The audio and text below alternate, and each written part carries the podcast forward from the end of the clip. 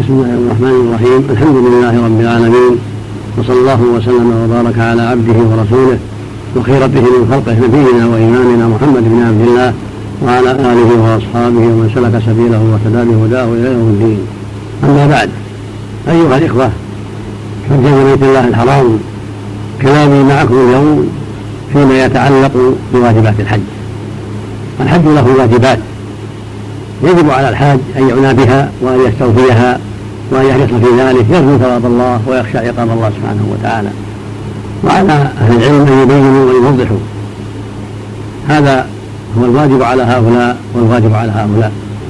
على طلبة العلم أن يوضحوا أحكام الله لعباده وعلى المسلم أن يتعلم ما أوجب الله عليه ولا سيما حجاج بيت الله الحرام.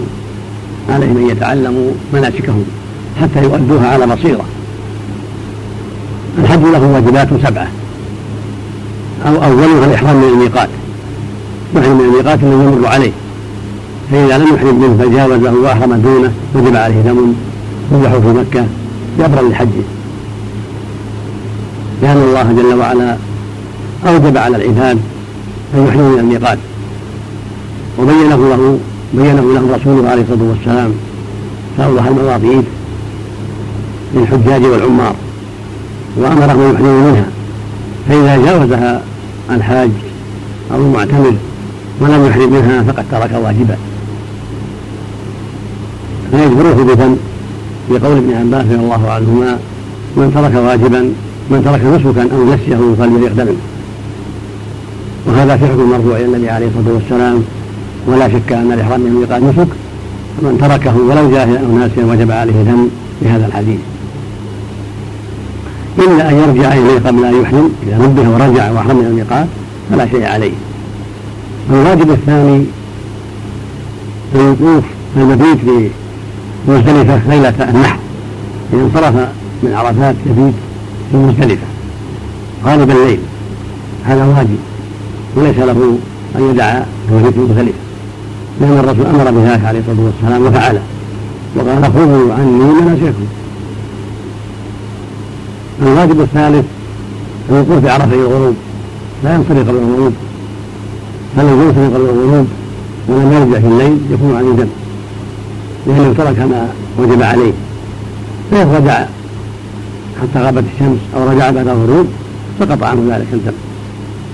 الواجب الرابع الذي في منى ليلة 11 وليلة 12 إذا استطاع ووجد مكانا وجب عليه يبيت في منى لأن الرسول بات بها عليه الصلاة والسلام وقال خذوا عني ونسيه فأن يلتمس مكانا ويجتهد فإذا وجده وجب عليه منى إلا أن يكون ذا عذر كالمريض الذي لا يستطيع البقاء في منى بل يحتاج إلى الذهاب إلى مستشفيات خارج منى وكالسقاة سقاة الحجيج فإن الرسول خاص لهم عليه الصلاة والسلام.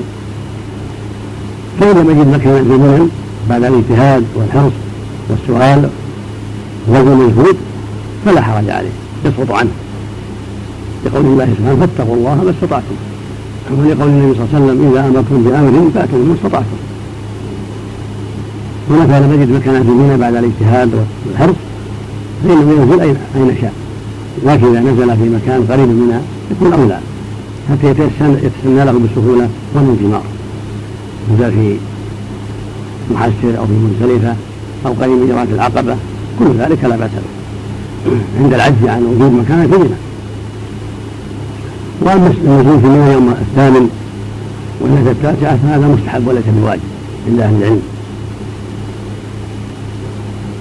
الواجب الخامس من الجمار لا بد يوم الجمار يوم العيد جمرة واحدة كما في العقبة. يرميها الضعفاء في نصف الليل في ليلة النحر في النصف الأخير من ليلة النحر. وأما الأقوياء فالسنة لهم يرموها نهارا. ضحى كما رماها النبي صلى الله عليه وسلم. رماها ضحى عليه الصلاة والسلام وقال خذوا عني مناسككم فإذا انصرف الناس من مزدلفة وأتوا منى شرع لهم من جمرة ولا بأس أن يصرف الضعفاء من الشيوخ والعجائز والنساء والصبيان في آخر الليل من ليلة النحر. لأن المصطفى صلى الله عليه وسلم لهم لضعفهم وعجزهم عن المزاحمة. فلا بأس أن ينصرفوا في آخر الليل من مزدلفة ولا بأس أن يرموا الجمرة آخر الليل. كما روت أم سلمة رضي الله عنها في آخر الليل. وكما جاء ذلك عن أسماء بنت أبي بكر اخت عائشة رضي الله تعالى عن الجميع. أما حديث لا ترون حتى تطلع الشمس هو حديث ضعيف الإسناد وفيه انقطاع. ولو صح لكان معناه الافضل لكان معناه ان هذا هو الأفضل والأكمل وإلا فيجوز للضعفاء يرموا في آخر الليل. ولا يجوز على الصحيح حتى للأقوياء أن يرموا آخر الليل من المشقة والزحام الكثير. فهو في حكم الضعفاء؟ بسبب الزحام. لكن إذا أخروا إلى الضحى يكون أفضل.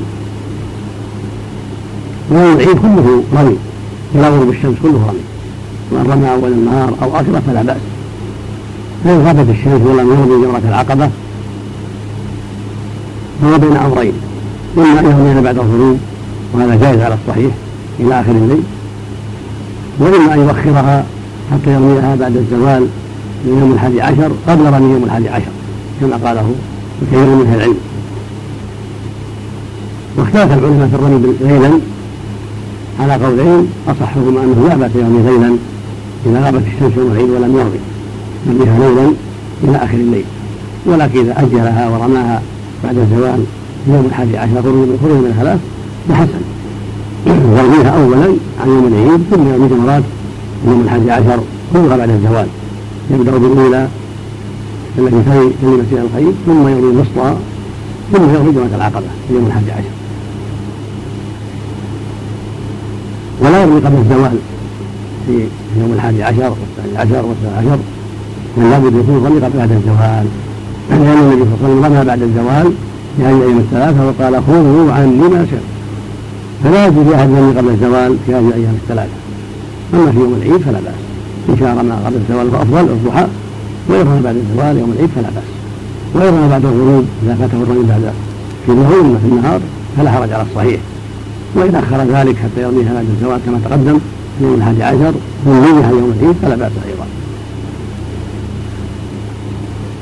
والسنة في رمي الجمار أن يرتبها يبدأ بالأولى التي كلمة الخير. ثم الوسطى ثم جرة العقبة التي رماها يوم العيد الأخيرة. يكبر مع كل حصى في الجمار الثلاث. ويدعو بعد رمي الجمرة الأولى والثانية. يقف يدعو يستقبل القبلة ويطيل الدعاء ويرفع يديه يدعو الأولى عن يساره عند الدعاء. ويستقبل القبلة ويرفع يديه. والثانية يجعلها عن يمينه. ويأخذ الشمال ويرفع يديه ويدعو ويطيل في يوم الحادي عشر والثاني عشر. وهكذا في الثاني عشر إذا لم يتعجل. والمقصود أن هذا الرمي كله واجب. كله واجب. تسعة وأربعين تسعة وأربعون حصاة واجبة. سبع يوم العيد واثنتان وأربعون حصاة في اليوم الحادي عشر والثاني عشر. وإن لم يتعجل رمى 21 أيضا حصاة في اليوم الثالث عشر. فإن ترك الرمي أو ترك جرة مثل النار فعليه دم. إذا خرج الوقت ولم يرمي فعليه دم. عن ترك هذا الواجب بما تقدم عن ابن عباس وقوله رضي الله عنه من ترك نسكا فهو يسير فيطيق رمى ولا شك أن الرمي نسك إذا ترك الرمي كله أو جمرة من الإمارات وجب عليه دم. لهذا الحديث المرفوع المرفوع إلى النبي عليه الصلاة والسلام. ولا يقضى متى فاتت أيام منى فات الرمي لا يقضى وافتقر الدم. الواجب السادس عشر السادس الواجب السادس بالحلق والتقصير السنة للحاج إذا رمى جمرة العقبة أن ينحر هديا يكون عنده فدية هذا هو الأفضل. لأن النبي عليه وسلم رمها ثم نحر عليه الصلاة والسلام. ثم حلق هذا هو الأفضل. أن يرمي ثم ينحر ثم يحلق ثم يطوف. هذا الترتيب. الرمي اولا ثم ينحر الهدي ثم الحلق والتقصير ثم الطواف والسعي هذا هو السنة. وإذا رمى وحلق لبس ثيابه إن شاء وتطيب ثم يطوف بعد ذلك في ثيابه العاديه ويسعى. وإن قدم بعضها على بعض فلا حرج. لو نحر قبل أن يرمي أو حلق قبل أن يذبح أو طاف قبل أن ينزح أو طاف قبل أن يرمي فلا حرج في ذلك والحمد لله. لأن النبي صلى الله عليه وسلم لما سئل عن التقديم والتأخير قال للسائل افعل ولا حرج افعل ولا حرج. وهكذا على الصحيح لو سعى قبل أن يطوف فلا حرج أيضا. ولأن مستغرق سئل عن من سعى قبل أن يطوف قال لا حرج عليه الصلاة والسلام. لكن أفضل السنة أن يطوف أولا ثم يسعى.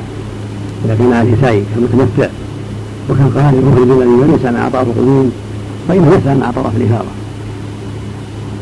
هذا هو السنة يطوف ثم يسعى. يوم العيد أو بعده وليس له حد محدود. لو لم يطف إلا بعد أيام العيد فلا بأس. والخلاصة أنه يوم العيد يرمي ثم ينحر ثم يحلق ثم يطوف ويسعى إن كان عليه سعي هذا هو الترتيب الأفضل. الذي فعله النبي صلى الله عليه وسلم. لكن لو قدم بعضها على بعض فلا حرج في ذلك. والحلق والتقرير نسك. واجب. فلا بد منه. فإذا رمى ونحر شرع له الحلق أو التقصير والحلق أفضل. لأن الرسول صلى الله عليه وسلم جعل المحلق بالمغفرة والرحمة ثلاثا والمقصر واحدة. فدل على أن الحلق أفضل. ولأن الله بدأ به في قوله سبحانه محلق ورسل المقصرين. ولأن الرسول حاف يوم العيد. حجة الوداع ولم يقصر فدل على أن الحلق أفضل. السابع طواف الوداع. إذا فرغ من أعمال الحج كلها فإنه يطوف الوداع قبل أن يسافر لقول النبي صلى الله عليه وسلم لا يمكن أحد منكم حتى يكون آخر عليه البيت. رواه مسلم في الصحيح. وإذا ثبت في الصحيحين عن ابن عباس رضي الله عنهما قال أمر الناس ان يكون آخر هذه البيت إلا ان خف عن المراه الحائض. فالحاج إذا فرغ من الرمي ومن كل شيء فإنه يطوف سبعة أشواط في البيت ما في السعي. طواف فقط. قبل أن يسافر بلده سواء كان في الطائف أو جدة أو المدينة أو ما هو أبعد من ذلك. لا يكون حتى يطوف الوداع بعد إنهائه جميع أعماله. حتى لا يبقى عليه إلا السفر فعند هذا يطوف بين سبعه أشواط. عليه كما فعل النبي عليه الصلاة والسلام. فإنه صلى الله عليه وسلم في ليله أربعة عشر دخل آخر الليل وطاف الوداع وصلى بالناس الفجر وقرأ فيها بسورة الطور فلما فرغ من صلاته رحل عليه الصلاة إلى المدينة عليه الصلاة والسلام. فدل ذلك على أنه لا بد من وداع وفعله وقوله عليه الصلاة والسلام. لكن الحائض والنبساء لا وداع عليهما. إذا صادفها الحيض أو النفاس عند خروجها من مكة فلا وداع عليهما. أما المحيط فيطاف به إذا كان يعجز يطاف به محمولا أو في العربانة عند خروجه طواف الوداع. ولو أخر الحاج طواف الإفاضة وطاف عند خروجه أجزى عن طواف الوداع وسقط هذا الواجب الذي هو السابع لو أن الحاج أخر طواف الزيارة في طواف الحج ولم يطف يوم العيد ولا بعده حتى عزم على السفر فطاف عند خروجه طواف الحج أجزأه عن طواف الوداع والحمد لله. لأنه يصدق عليه أنه جعل آخر من يريد في الطواف البيت آخر عمله الطواف البيت فأجزأه ذلك والحمد لله. وأسأل الله عز وجل أن يوفق المسلمين جميعا لما في رضاه وأن يصلح قلوبهم وأعمالهم وأن يولي عليهم خيارهم ويصلح قادتهم وأن يوفق جميع حكام المسلمين لما فيه رضاه وأن يعينهم على تحكيم شريعته على تحكيم شريعته والتحاكم إليها. وأن يمن على الجميع بالثبات على دينه والاستقامة عليه. وأن يوفق حجاج بيت الله الحرام لأداء مناسكهم على الوجه الذي يرضيه وأن يردهم إلى بلادهم سالمين غانمين موفقين إنه جواد كريم. وصلى الله وسلم على نبينا محمد وعلى آله وأصحابه وأتباعه. بإحسان